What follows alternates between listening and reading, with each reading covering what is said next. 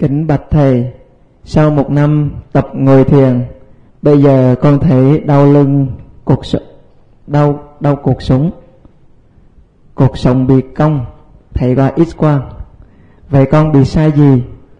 Ngồi thiền, con thấy màu vàng sáng rực chớp chóa trước mắt, đó là hiện tượng của bình thiền gì? Xin thầy chỉ dạy. Phương pháp ngồi thiền đó có phần rất khác nhau giữa các truyền thống cái vật à, trước mặt quý vị về trước mặt chúng tôi đó thì được gọi là cái bộ đoàn cái dụng cụ ngồi chiều cao của nó là khoảng một tấc rưỡi cho đến là một tấc tám. Cái đường kính của bộ đoàn này nó khoảng là hai tấc rưỡi có nơi là ba tấc. Cái này là một cái uh, sáng kiến của uh, các tổ trung quốc mà hiện nay ở việt nam một số nơi đã sử dụng. Theo chúng tôi uh, nghiên cứu cho những cái tình huống bệnh nhân đó thì việc sử dụng bồ đòn là không thích hợp. Nhất là đối với những ai rơi vào những cái chứng bệnh là đau nhức xương khớp thấp khớp thoát vị đĩa điểm hay là bị, bị bệnh trĩ đó thì khi ngồi như thế đó là hai cái dùng mắt cá của trái và chân phải đó sẽ bị giãn theo cái thế căng thẳng. Và do vậy đó cái trạng thái mỏi mệt nó diễn ra rất sớm khi nãy chúng tôi ngồi cũng có cảm giác khó chịu và phải bỏ nó xuống thôi. Ngồi trên một cái uh, uh, là tòa cụ ờ, uh, mỏng như thế là rất là thích hợp. Chúng tôi đã có mặt tại các phật tích là 8 lần 5 lần trong thời gian năm 94 đến 2001 khi còn học tại Ấn Độ. Và ba lần trong năm nay lần tháng 3, lần tháng 4 và lần tháng 10 dẫn các phái đoàn và đài truyền hình đến để làm phóng sự về các Phật tích phát sóng ở trên đài VCTV1 và sắp tới là trên đài VTV1 thì ờ, chúng tôi đã tới những cái địa điểm lịch sử nơi mà Đức Phật đã nhận cái bó cỏ cát tường từ một ờ, lão già làng tại làng Sujata. Kể từ khi Đức Phật từ bỏ núi khổ hạnh, cách bồ đèo tràng khoảng 9 cây số, ngài đã đi ờ, bộ và cái đường đi bộ thì ngang qua làng Sujata, ngã quỵ nhận bát sữa, phục hồi sức khỏe. Và trước khi lội qua sông à, Ni Liên Thuyền với cái à, chiều rộng là một cây số đó, Đức Phật đã tiếp nhận bó cỏ. Và lịch sử mô tả là Đức Phật đã đưa cái bàn tay lên khỏi mặt nước để giữ lấy bó cỏ và bơi có hai chân như một tay thôi. Sức khỏe của ngài vừa mới phục hồi mà vẫn đủ sức để vượt qua con sông đó thì phải nói rằng ngài có một sức khỏe rất là vô địch. Sử sách tiếp tục mô tả là khi chọn được cái cây à, uh, bíp bồ mà sau này chúng ta gọi là cây bồ đề. Nó tượng trưng cho sự giác ngộ của ngài dưới nó đó. Thì ngài đã dùng cỏ cát tường tức là cỏ cu sa uh, trải ở um, ngay cái mặt đất dưới cái cội cây. Dĩ nhiên quý vị thấy là mặt đất không bao giờ nó bằng phẳng như là xi măng hay là gạch mà chúng ta lót ở trong nhà trong các cái điện à, thờ phật vân vân. Và nhờ cái lớp cỏ cô sa đó mà ngài không bị tê chân không bị đau nhức và đã nhập được cái thiền định gọi là 49 ngày. Cuối cùng á, chứng được gọi là tam minh à, thấy rõ được cái quá khứ của bản thân từ nhiều đời kiếp. Đại cương đến chi tiết thấy rõ được à, nhân quả của các chúng sinh thiên sai dạng biệt ở trong đời sống tương lai đó là thiên nhãn minh, thấy rõ được tất cả các phiền não tham sân si, di mơ rễ má và những bà con làng xóm của nó ở ờ, ngay cái bấu chốt hiện tại này được gọi là lậu tặng thông. Nhờ đó đức phật đã trở thành là bậc đại giác ngộ. Thì qua cái mô tả này chúng ta thấy là cái lớp cỏ của sa đó, nó mỏng nó khoảng chừng một vài cm thôi và nó không có bị ngứa như là các cái lớp cỏ khác nó không bị xước giống như các cái lớp cỏ khác. Cho nên người ngồi trên cu sa thì có cảm giác rất là thoải mái. Như vậy mục đích của việc sử dụng các tọa cụ hay là bồ đoàn đó là để làm cho cái cảm giác ờ, thoải mái được diễn ra ngồi được lâu. Cho nên à, tùy theo cái thể trạng của sức khỏe tùy theo các cái bệnh tật mà mỗi một thiền sinh đó, đang có hoặc không có mà việc sử dụng cái uh, cụ hay là bộ đòn được xem là thích hợp. Theo chúng tôi cái dụng cụ để ngồi đó nó khoảng chừng 3 cm là vừa. Đừng có mềm nhũng bởi vì mềm nhũng như thế nó làm cho mình bị thụng và bị thụng nó sẽ làm cho các cái à, khoảng cách của lớp xương sống đó nó bị đè nặng xuống. Và do vậy nó gây ra một cái áp lực. Cho nên ngồi lâu không cảm thấy thoải mái nhất là những người bị những cái chứng bệnh đau nhức xương khớp. Cho nên à, tòa cụ không nên sử dụng với họ bồ đòn cũng không nên sử dụng với họ. Còn những người không có chứng bệnh này đó thì việc sử dụng như thế là một hỗ trợ rất là tốt tức là bằng ngồi cao. Thì như vậy à, cái mồ hôi ở ngay cái vùng mà mặt dưới của đùi đó nó không làm cho chúng ta có cảm giác khó chịu. Cho nên ai sử dụng à, bồ đòn và tòa cụ một thời gian ngắn mà cảm thấy nhức mỏi là nên bỏ nó và sử dụng lại một cái à, cái cái cái mỏng ở nhà. Nếu không có những cái tòa cụ thì quý vị có thể sử dụng à, cái lớp mền á, ta xếp lại làm hai, làm ba, là vừa thôi. Ngồi như thế là đủ im, giống như đức phật đã sử dụng lớp cỏ cu sa là đã thấy thích hợp rồi. Ngồi thiền mà cột sống bị cong đó chứng tỏ rằng là ngồi sai phương pháp. Ở trong ờ, các bản kinh Bali và đại thừa mô tả cái tư thế ngồi đó đó là thẳng lưng. Vị trí của cái cột xương sống không bao giờ thẳng nó có những cái đường cong tự nhiên của nó. Nếu quý vị ờ, cắt lớp theo cái chiều ngang ta thấy được cái độ cong à, ở mức độ vừa phải từ vùng cổ cho đến à, cái vùng à, à, à, thắt eo và ngồi thẳng lưng sẽ làm cho cái tư thế cong tự nhiên của xương nó được duy trì ở mức độ mà các nhà y học thường gọi đó là cái mức độ cho phép đàn hồi. Thẳng quá, nó sẽ không đàn hồi được. Và do vậy, ta không có thể cúi xuống phía trước, ngã lưng ra về sau, hay là thực tập các cái tư thế như là, cuộn tròn toàn thể cơ thể. Như vậy, cấu trúc hơi công công tự nhiên về phương diện sinh học của xương sẽ làm cho cơ thể được dẻo dai hơn và thoải mái hơn trong các cái động tác gọi là vận động của thân. Cho nên nếu xương bị dẹo qua bên trái, bên phải hay là ngã gập tới phía trước hay nhiều ra phía sau mà không thuộc về cái độ nghiêng cái độ độ cong tự nhiên đó, được xem là có vấn đề. Và cái gì tạo ra vấn đề đó là vì ta ngồi không có thẳng lưng. Ngồi thẳng lưng là ngồi như thế nào? Hai cái đùi chúng ta và toàn bộ cái lưng và cái đầu phải tiếp giáp với nhau bằng một cái góc gần bằng 90 độ. Như quý vị để ý, các tượng Phật của Thái Lan làm đó dầu là tượng Phật đồng, hay là tượng Phật composite hay là tượng Phật bằng gỗ, hay là tượng Phật bằng vàng, bao giờ tượng Phật có bị ngã ra phía sau khoảng chừng là 6 độ cho đến 15 độ tư thế ngồi như thế là không chuẩn. Nó không thẳng lưng. Thẳng lưng là phải tiếp giáp với mặt đất là 90 độ, tức là tạo ra một góc vuông. Giống như một bức tường. Mà nếu có một cái độ nghiêng nhất định nào đó thì tuổi thọ của căn nhà sẽ không có bền. Cho nên tường phải xây thẳng 90 độ với cái mặt đất. Thì các công trình khác nó cũng phải như thế thì mới có độ bền. Cho nên ngồi đúng phương pháp là ngồi 90 độ so với cái mặt phẳng chúng ta đang ngồi.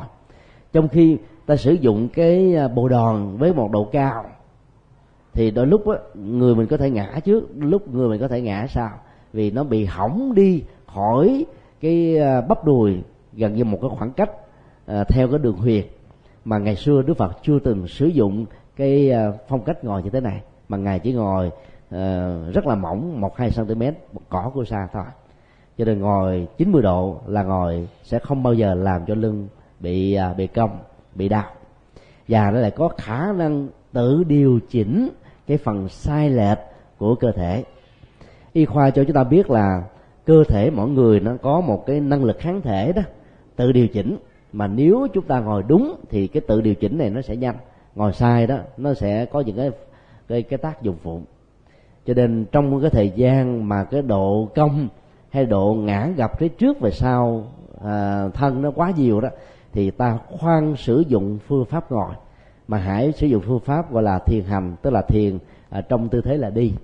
Hoặc là thiền à, trong tư thế à, à, từng bước chân thảnh thơi nhẹ nhàng hay là thiền ở trong lúc mà chúng ta nằm để à, giải phóng những cái căng thẳng à, do ngồi sai tư thế trong một thời gian và phải phối hợp với những cái tư vấn của à, các bác sĩ về à, à, trị liệu vật lý ở trong các bệnh viện nổi tiếng chuyên khoa chẳng hạn ở tại Sài Gòn.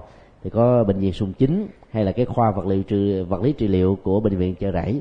Nơi đây các vị đó rất có kinh nghiệm về vấn đề về xương sống để à, chúng ta phối hợp thì sẽ vượt qua nó trong một thời gian khá nhanh. Khi thân của mình à, bị vẹo do ngồi sai tư thế hay là trước đây đó, ta làm lao động quá nặng, khuân giác một vai trái hoặc vai phải. Thì về sau này khi mà chúng ta thực tập ngồi thiền chúng ta có cảm giác rằng là do thiền mà dẫn đến những cái chứng bệnh như thế này. Đó là một ngộ nhận. Thiền nếu không có khả năng trị liệu những cái chứng bệnh vừa nêu thì không bao giờ làm cho chúng ta bị đau hơn, nặng hơn á. Thì do vì trước đây mình không để ý, bệnh nó đã có rồi nó ấp ủ, nó ngấm ngầm, nó diễn tiến mà mình không chỉ đi khám bác sĩ đến bây giờ khi đau trong lúc mà chúng ta ngồi do mình có chánh niệm nhiều quá nên cái đau nó dậy xuất hiện. Thì lúc đó chúng ta có ngộ nhận rằng là việc ngồi thiền kéo theo những cái chứng bệnh này thì không nên. Mà phải đi khám bác sĩ để thấy nó là cái hậu quả của những cái lao động sai phương pháp. Người ấn độ từ xa xưa cho đến bây giờ mỗi lần khuân vác cái gì đó họ đều đội trên đầu. Đội trên đầu á, thì cái đỉnh đầu cái um, cột sống ở vùng cổ và toàn thân á, sẽ ờ, giữ theo một cái thế đứng thẳng như thế này. Và nó chịu đựng chung. Cho nên họ không bao giờ có những chứng bệnh gọi là gù lưng khom lưng về già như là người trung quốc và việt nam. Có thói quen ẩm bồng em ở một bên trái và bên bên phải hay là vác sử dụng cái dùng à, vai phải vai trái quá nhiều dẫn đến cái tình trạng dẹo hư cái cột sống. Cho nên người lao động của ấn độ thậm chí là vác phân cũng là đặt ở trên cái đầu của mình mà thôi. Đó là một cái phương pháp về phương diện y khoa tốt rất nhiều lần so với chúng ta sử dụng một dài thì trở lại vấn đề, khi ngồi mà bị tê thì đừng nên sử dụng dụng cụ đó nữa, mà sử dụng một dụng cụ khác tốt hơn. Và phương pháp nằm nó cũng ảnh hưởng rất nhiều đến cuộc sống. Nếu ai sử dụng niệm mà khoảng từ một tấc trở lên độ thụng của nó quá nhiều thì trước sau gì người đó cũng bị đau cột sống. Thói quá cột sống hay là gai cột sống. Và thậm chí nếu nằm sai tư thế dẫn đến thoát vị đĩa điểm thì đau nhức xương cốt vô cùng. Thì nên lưu ý sử dụng niệm nào mà cái độ không có thụng của đó thì được xem là ok.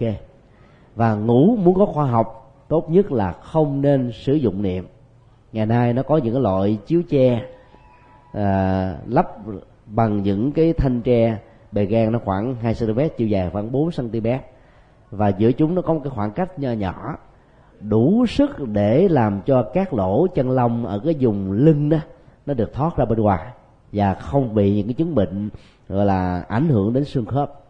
Nó tốt là đủ rồi. Nhưng mà vì có nhiều người ngủ từ nhỏ ở trên niệm bây giờ bỏ niệm ra chịu không được thói quen sử dụng niệm thụng nó sẽ làm cho xương khớp bị đau nhất. Và khi ngồi đó, sai tư thế thì cái mức độ đau nhất nó nó sẽ dễ dàng được diễn ra. Trong lúc ngủ, vì à, ý thức nó đã giảm sức hoạt động, cho nên ý niệm về cái sự đau nó ít đi. Trong lúc chúng ta ngồi, ta quán tưởng, thì ý niệm, chánh niệm nó đang xuất hiện với toàn thân của chúng ta. Cho nên cái cảm nhận về sự đau nó dễ dàng làm cho chúng ta được biết đến. Cho nên đừng ngộ nhận rằng do ngồi mà có như vậy trở lại vấn đề là ngồi phải đúng tư thế 90 độ thì không bệnh. Nằm á, đừng sử dụng niệm thụng. Tốt nhất là nằm ở trên ván và có một lớp chiếu hay là một cái lớp uh, chiếu uh, uh, chiếu chiếu uh, chiếu tre là tốt rồi. Giống như các vị tu sĩ trong các chùa. Thì không có lý do gì để chúng ta sợ vươn vào những chứng bệnh đau nhức xương khớp như thế này. Và để tránh những cái chứng bệnh đau nhức xương khớp đó thì quý vị sau những cái thời ngồi thiền thể dục buổi sáng đó thì thay vì mình à, đi bộ hay là chạy, thì quý vị có thể tập khí công của phật giáo. Ta đứng theo cái thế trung bình tấn, rồi nhíu hậu môn lên. Khi mà ta hít thở vào, hậu môn được nhíu vào, tức là giấu hậu môn. Khi hơi thở thở ra thông qua buồng phổi, thông qua cái ờ, khu vực khí quản, thông qua lỗ mũi, thì ta phải quán niệm các trượt khí đang được tống khứ ra ngoài. Các phiệt não đang được tan biến. Những nỗi nổ niềm đau đang được phóng thích. Và hít vào bên trong á, thì không khí trong là được đưa vào. Làm là tươi nhuận là các cái à, tế bào. Làm tươi nhuận các neuron thần kinh. Làm tươi nhuận cái quá trình tuần hoàn máu. Làm tươi nhuận nhận thức niềm vui an lạc hạnh phúc tĩnh tại chánh niệm đang có mặt toàn thân chúng ta quán tự như thế và giấu hậu môn ra thì cái tư thế đứng trung bình tấn này đó sẽ giúp cho quý vị khắc phục được những cái chứng bệnh đau nhức xương khớp. Hoặc là nếu quý vị dùng cái phương pháp à, à, gọi là phát thủ của thiếu lâm tự đó thì cái động tác à, nhón chân à, phát hai tay đằng sau thì mình hít thở tùy theo thói quen. Và cứ làm như thế là nhíu hồn môn lên thì tất cả các cái thần kinh ngoại biên thần kinh cảm giác trên toàn thân thể dọc theo uh, các cái xương khớp sẽ được kích hoạt. Và do vậy sẽ có cái khả năng tự điều chỉnh các cái chứng bệnh đau nhất. Quý vị cứ thực tập. Nếu mỗi buổi sáng phát thủ khoảng ờ, uh, 15 phút dần dà tăng lên thành 30 phút trước khi đi ngủ cũng làm điều đó thì đảm bảo ai bị những cái chứng bệnh tê bại liệt sụi nó sẽ giảm đi ở mức độ khá đáng kể. Còn ai chưa có những cái chứng bệnh này việc thực tập nó đính kèm với chánh niệm và quán tưởng đó của thiền, chắc chắn rằng từ đây về sau quý vị không còn những cái chứng bệnh đó nữa.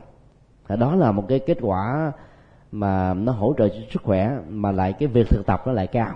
Cho nên trải nghiệm thiền không nhất thiết là chúng ta phải ngồi. Ngồi là cái phương tiện tốt nhất để có được định và để phát sinh trí tuệ. Nhưng nếu như mình lỡ có những cái chứng bệnh đau nhức xương khớp rồi đó, thì cái phương pháp thực tập phát thủ cộng với cái chánh niệm trong quán tưởng như vừa nêu nó sẽ là một cái giải pháp cho chúng ta. Và khi khắc phục được cái này rồi đó, thì trở lại cái phương pháp ngồi, chúng ta sẽ không bị à, loạn động bể những cái đau nhất trên cơ thể làm cho mình là mất đi cái chánh niệm. Và người thực tập tịnh độ tâm hay là mật tâm trong lúc niệm phật hay là trì chú mà biết quán tưởng hơi thở ra vào với 16 cái kỹ năng mà Đức Phật dạy trong bài kinh 16 à, pháp quán tự hơi thở đó, thì chắc chắn rằng là cái tiến trình chuyển hóa tâm thức sẽ diễn ra rất là tốt và kết quả của sự hành trì cũng rất là cao. Xin yêu câu hỏi kế tiếp. Kính thưa thầy, cho phép con hỏi tại sao con người sau khi chết rất nhiều năm mà vẫn không được đầu thai? Có người mấy chục năm, như ông bà con, chết đã nhiều năm mà đi gọi hồn hồn vẫn lên. Con đòi ơn thầy. Thứ nhất đó, sẽ là một sự sai lầm. Nếu chúng ta lúc nào cũng nghĩ rằng gọi hồn, cầu hồn mà hồn về đó, chứng tỏ rằng hương linh người thân của chúng ta chưa được siêu. Độ chuẩn xác của phương pháp này không cao. Phan Thị Bích Hằng là một trong những nhà ngoại cảm nổi tiếng nhất của thế kỷ 20 và nổi tiếng nhất của Việt Nam. Người đã có công gọi là phát hiện ra trên 10.000 hài cốt bị mất tích trong chiến tranh Việt Nam, trong lịch sử. Chúng tôi đã thuyết trình à, chung với Phan Thị Bích Thần một lần tại chùa Hoàng Pháp và một lần à, tại à, tiệm cơm chai Việt Trai do chính cô làm giám đốc tại Hà Nội. Cô cũng đã đến chùa Giác Ngộ hai lần và trong nhiều lần trò chuyện đó thì cô có kể chúng tôi những dữ liệu như thế này rất nhiều hương linh ma lanh lắm hương linh được à, gọi hồn đã được siêu rồi gọi không về nữa. Nhưng mà những hương linh này gọi là mạo nhận hay là mạo danh của hương linh đang được người thân tìm kiếm để được gọi là thờ phượng và cúng thờ. Có một tình huống diễn ra như thế này. Hai dì cháu trong chiến tranh chết cùng một lúc do một quả bom nổ. Người cháu cũng là cái người à, trợ lý đắc lực của người gì và sống chung một căn nhà thì người chồng mà sau nhiều năm tìm kiếm thì muốn tìm người vợ của mình để thờ, thì nhờ đến phan thị bích thằng và thị bích thằng à, làm lễ để xác định hài cốt. Hài cốt đó đã được à, xác nhận và chuẩn bị à, lập một cái mồ rất là trang nghiêm để thờ phượng, lập một cái hương án ở trong gia đình để cúng kiến. Thì tối đi hôm đó đó, phan thị bích hằng bị bị quở hương linh thật á mới quay trở về nói rằng là cái người mà nhận là vợ của cái ông mà nhờ chị làm không phải là tôi. Phan thị văn hằng mới nói là có kiểm chứng đàng hoàng. Tại sao chị, là ai mà lại dám ngộ nhận rằng chị là vợ của người đang đi tìm hồn thì cái người này mới nói là trước khi tôi chết á tôi và chồng của tôi um, có một cái ờ, hiểu lầm với nhau cho nên tôi giận và cái giận đó, đến bây giờ tôi vẫn còn ôm ấp. Cho nên đó trong lúc mà chồng tôi làm lễ cầu hồn, tôi không muốn xuất hiện, thì tôi đang giận ông ta. Rồi đứa cháu của tôi chết với tôi cùng một lúc á, nó mới can thiệp vào, nó nhảy vào, nó mạo danh rằng nó chính là tôi. Mục đích duy nhất là nó muốn được chồng tôi thờ trong nhà, để âm cúng không bị chết quan ở ngoài độc như thế. Và pha tử văn hỏi là có bằng chứng nào chị cho thấy rằng chị là hư linh? Đích thực chứ không phải là cô cháu thì cô ta mới nói là nếu không tin đó thì à, sáng mai đó, hãy liên lạc với chồng tôi và hỏi rằng trong cái lần hôn á, từ lúc mới yêu nhau cho đến lúc qua đời, chồng tôi đều than phiền rằng là cái à, cái một ruồi quá lớn ở cái mép của tôi đó đã làm cho chồng tôi khó chịu và yêu cầu tôi hãy giải phẫu thẩm mỹ mà tôi không chịu làm. Có phải chuyện đó đã từng có mặt hay không? Thì khi hỏi ông chồng ông chồng xác nhận là thật như thế. Trong khi đó hỏi cái hương linh mạo nhận hương linh đó đâu có đâu. Tại vì hương linh đó đâu được ông chồng này uh, là hung đâu mà có cái cảm giác đó. Như vậy có nhiều trường hợp xác nhận vẫn chưa đủ niềm tin để thấy rằng là họ chưa được siêu. Bởi vì những hương linh khác nhảy vào để nhận dạng thay thế.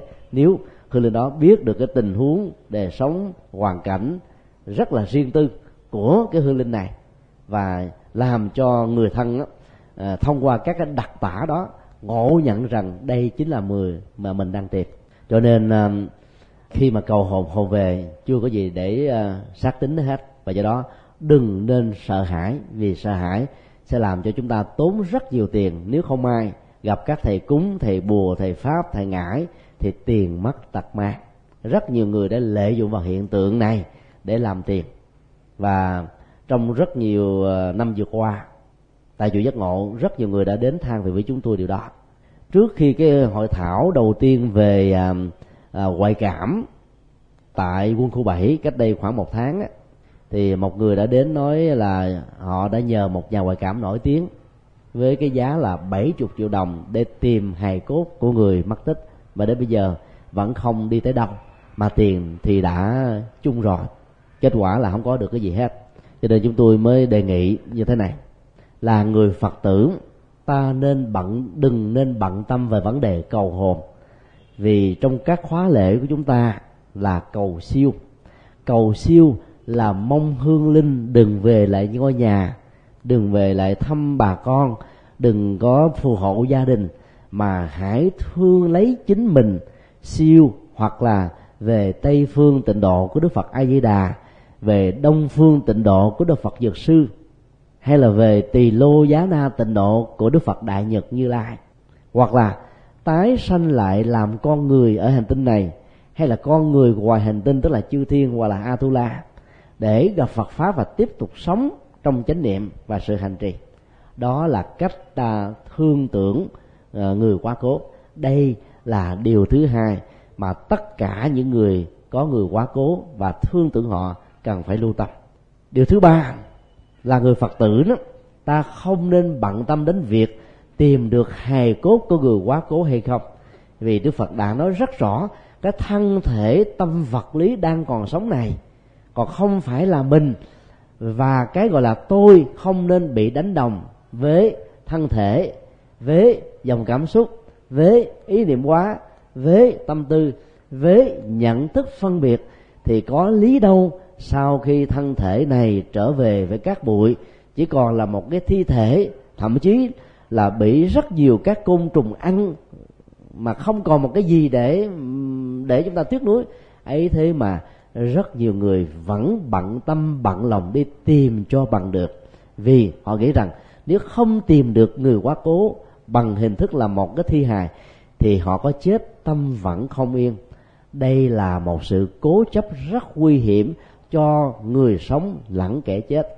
Chính vì thế là một người phật tử thuần thành, ta nên bận tâm về các trai đàn cầu siêu chẳng tới bình đẳng giải quan mà thiền sư nhất hạnh đã làm trong à, các chuyến về của ngài vào năm 2007 và hòa thượng thích phước trí à, viện chủ của chùa pháp văn hiện nay là một chuyên gia về các trai đàn, có kinh nghiệm về hướng dẫn các hương linh, có kinh nghiệm về thuyết linh cương dẫn giúp cho các hương linh rũ bỏ sự chấp trước, thi hài, rũ bỏ sự quan ức rũ bỏ hận thù, rũ bỏ tình yêu, rũ bỏ mọi sự tiếc nuối để sớm được siêu sinh và thoát qua. Cho nên là người phật tử ta nên làm lễ cầu siêu hơn là cầu hồn. Vì cầu hồn không có giá trị gì. Và đôi lúc đó, hương linh mà về, cảm nhận được những nỗi đau của gia đình, những bất hạnh của những người thân những cái ờ, tình trạng bế tắc mà vợ mình, chồng mình, con mình, cháu mình, cha mẹ mình đang díu phải thì họ rụng rời tâm hồn, rụng rời tay chân. Nói theo một cái hình ảnh tưởng tượng cho vui thì không tài nào mà ra đi được hết á. Và nhất là cứ mỗi lần cầu như thế, người thân khóc lóc, người thân nài nỉ, người thân gian sinh, ông bà ơi, hãy về phù hộ cho gia đình chúng con cha ơi, mẹ ơi, hãy giúp đỡ cho con thế này thế kia. Thì người cha, người mẹ, người ông, người bà có trách nhiệm, có tình thương không thể nào đành lòng mà tái sinh được. Cho nên vài chục năm vẫn tiếp tục tồn tại dưới hình thức thân trung ấm mà dân gian thường gọi là cõi âm hay là âm phủ một cách sai lầm và do đó, thương cha mẹ, ông bà và người quá cố không đúng phương pháp. Trên thực tế, ta đang đầy đọ họ ta đang hành hạ họ. Ta đang sử dụng họ như là là một cái người nô lệ cho chúng ta. Đi phù hộ cho chúng ta là điều không nên. Và điều đó cho thấy là những người còn sống hết sức là ích kỷ cho riêng bản thân mình. Và nó trái ngược hoàn toàn đối với cái quan niệm tống tán mà Đức Phật đã dạy trong các kinh điển. Điều thứ tư, như vậy nếu ta không cầu hồn hoặc nếu ta biết rằng là hương linh của chúng ta vẫn chưa được siêu, thì phải làm cái gì? Quan trọng nhất là đừng đổ lỗi cho hương linh về những điểm không hạnh phúc, không bình an đang diễn ra trong gia đình của mình có nhiều người nói, do vì cha tôi chết vào cái ngày trùng tang, ngày tam tang, ngày sát chủ, mà con cháu chúng tôi, những người thân còn lại phải lao đao, lặng đặng thắt điên bắt đạo mà hãy hướng tâm về tam bảo và cung cấp các dữ liệu tâm lý về cái người quá cố nếu ta biết cho các vị ở các chùa mà ta đang hướng về để nhờ vị đó làm chủ lễ cho các khóa lễ cầu siêu. Thì những vị chủ lễ và tất cả những đạo hữu được thỉnh mời để làm lễ cầu siêu đó, rõ được điều này, sẽ quán tưởng và giúp cho hương linh rũ bỏ nó. Miễn làm sao hương linh có cảm giác an lòng thì họ mới ra đi được. Ví dụ một uh, hương linh nào đó chẳng hạn đang bị mắc nợ cái chết của họ là do từ tử mà ra vì uh, họ thiếu nợ nhiều quá không thể nào trả được. Cho nên bế tắc trong tuyệt vọng mà không có người tháo gỡ đã chọn lấy cái cái chết hoàn toàn là thiếu lối thoát.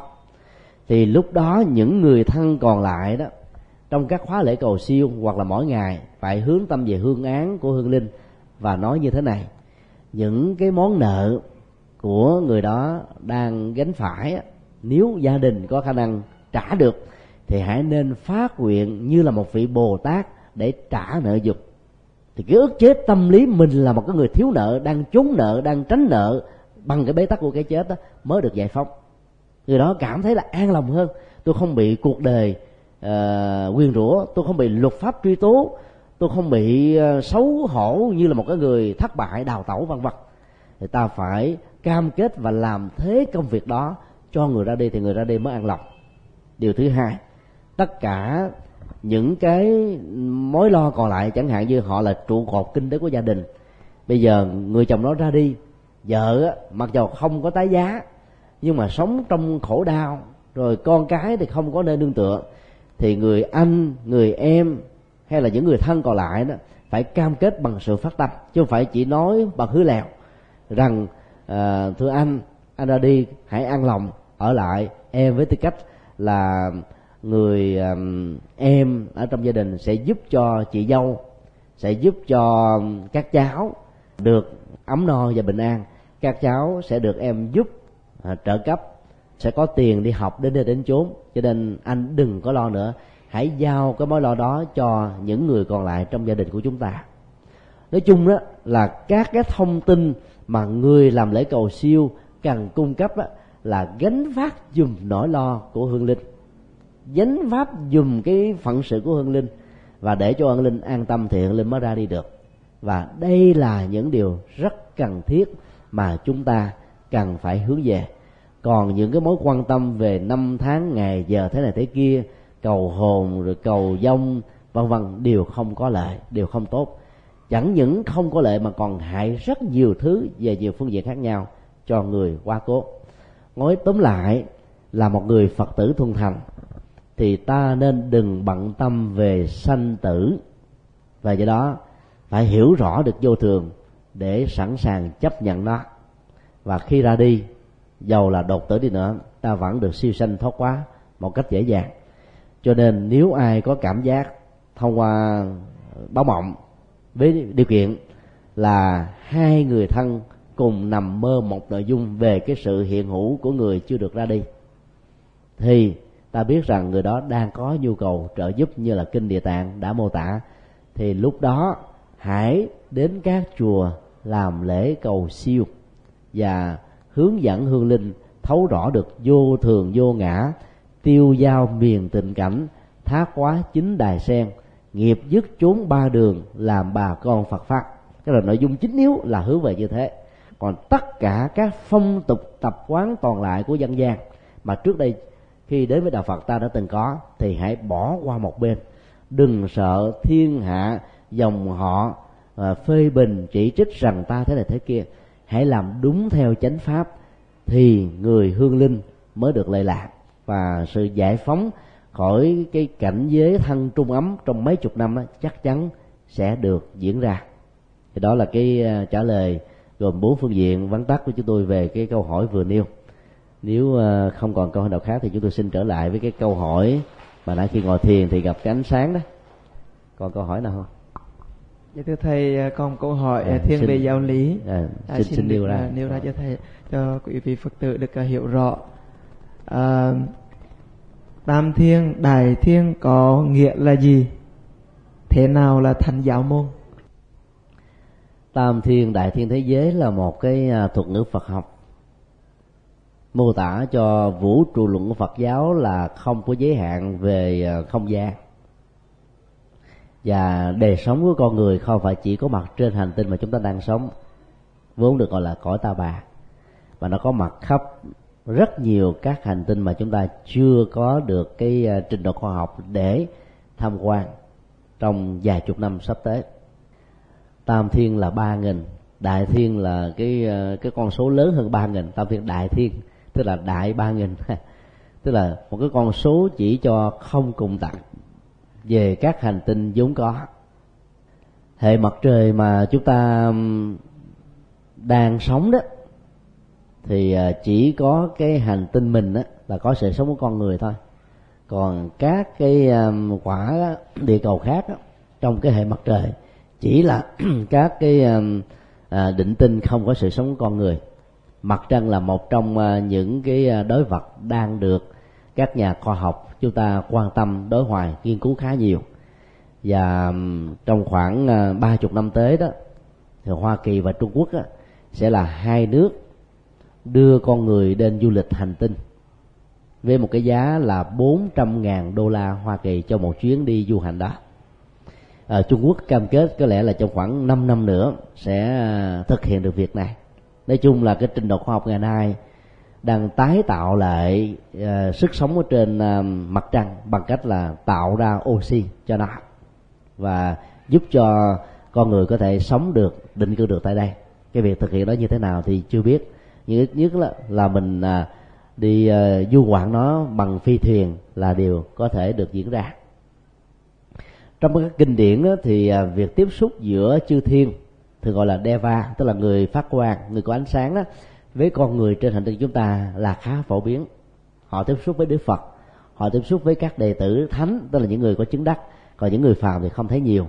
Bài kinh phước đức tức là 10 điều mà đức phật dạy cái phước mà người tại gia cần phải thực tập á, được đức phật trả lời cho một vị thiên nhân vào cái ờ, khoảng năm năm giờ khuya.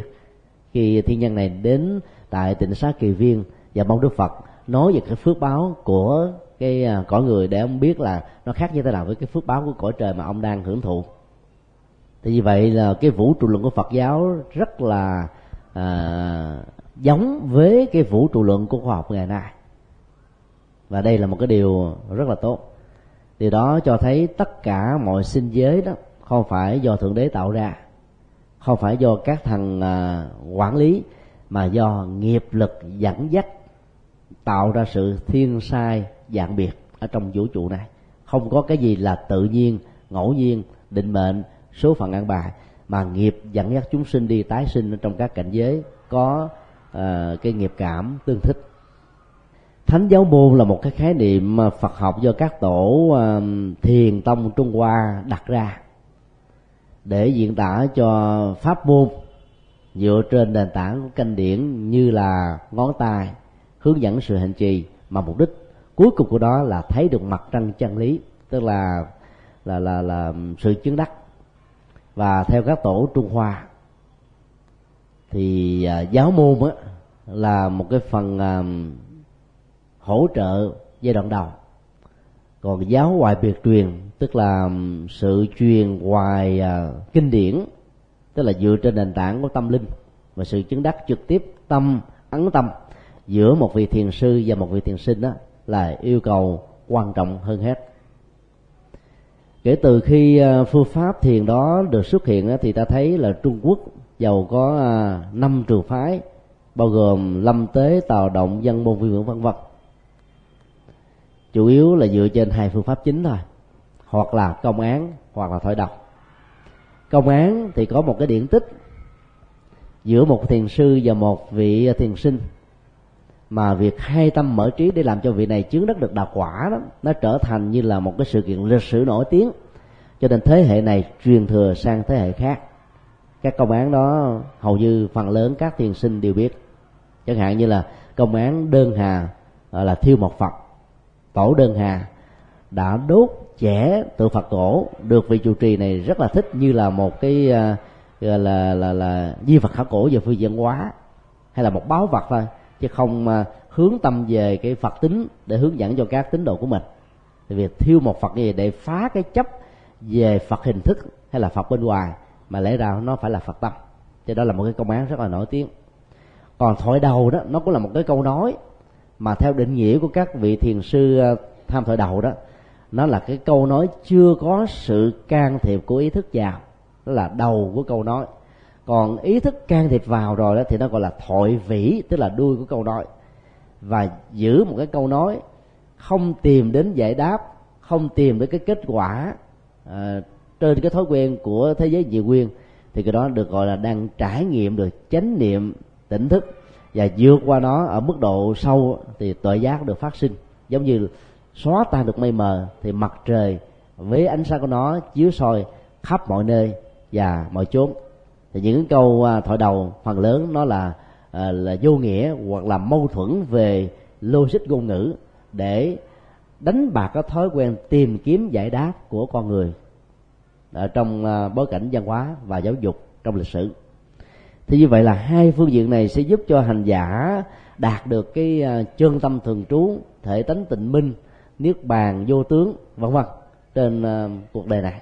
Và do vậy, các vị thiền sư thường nói là cái kiến thức kinh điển dạy các hành giả thực tập do đức phật mô tả trong các kinh đó là đàm giải. Mà các vị thiền sinh đó không nên bám víu vào mà phải tự trải nghiệm sự chứng đắc ở trên nền tảng của thực tại hiện tiền. Và cái đó được xem là giáo ngoại biệt truyền. Trên thực tế đó thì trong lịch sử à, tục tạng kinh tức là các cái lời dạy của các tổ được xem ngang bằng với kinh điển là cái tạng kế tiếp theo là kinh lục luận của đức phật. Thì thiền tông chiếm đại đa số. Dân tự của thiền tông là dài dòng nhất là nhiều nhất trong lịch sử các tông phái của Phật giáo tại Trung Hoa. Mà hiện nay đó Đại Tạng Kinh Việt Nam đang phiên dịch à, trong cái giai đoạn hiệu đính để xuất bản. Khi mà xuất bản xong rồi thì quý vị thấy là thiền ngữ của các vị thiền sư là nhiều nhất ở trong thiên hạ chứ không ai nhiều bằng. Mặc dầu chủ trương giáo ngoài biệt truyền nhưng mà ngôn ngữ vẫn là một phương tiện không thể thiếu. Cho nên các vị thiền sư um, um, tương đối là cấp tiến đó thì chủ trương có một cái loại là dân tự bát nhã tức là kinh điển là một phương tiện để giúp cho chúng ta khai phát được trí tuệ.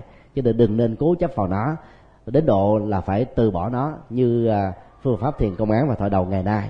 Dạy chúng ta là không cần biết gì hết á chánh niệm tỉnh thức phải bỏ luôn. Tìm hiểu biết từ duyên biết bỏ đã đành. Chánh niệm tỉnh thức bỏ luôn, duy trì cái à, trạng thái thùng sơn đen. Để phá được nó thì có được cái trí tuệ là bắt sanh bắt diệt theo cái công thức mà họ rất là tâm đắc với cái câu phát biểu của ngài huệ năng. Nào ngờ, bản tánh xưa đa thanh tịnh, nào ngờ, bản tánh chưa từng có phiền não, nào ngờ, thế này thế kia, vân vân.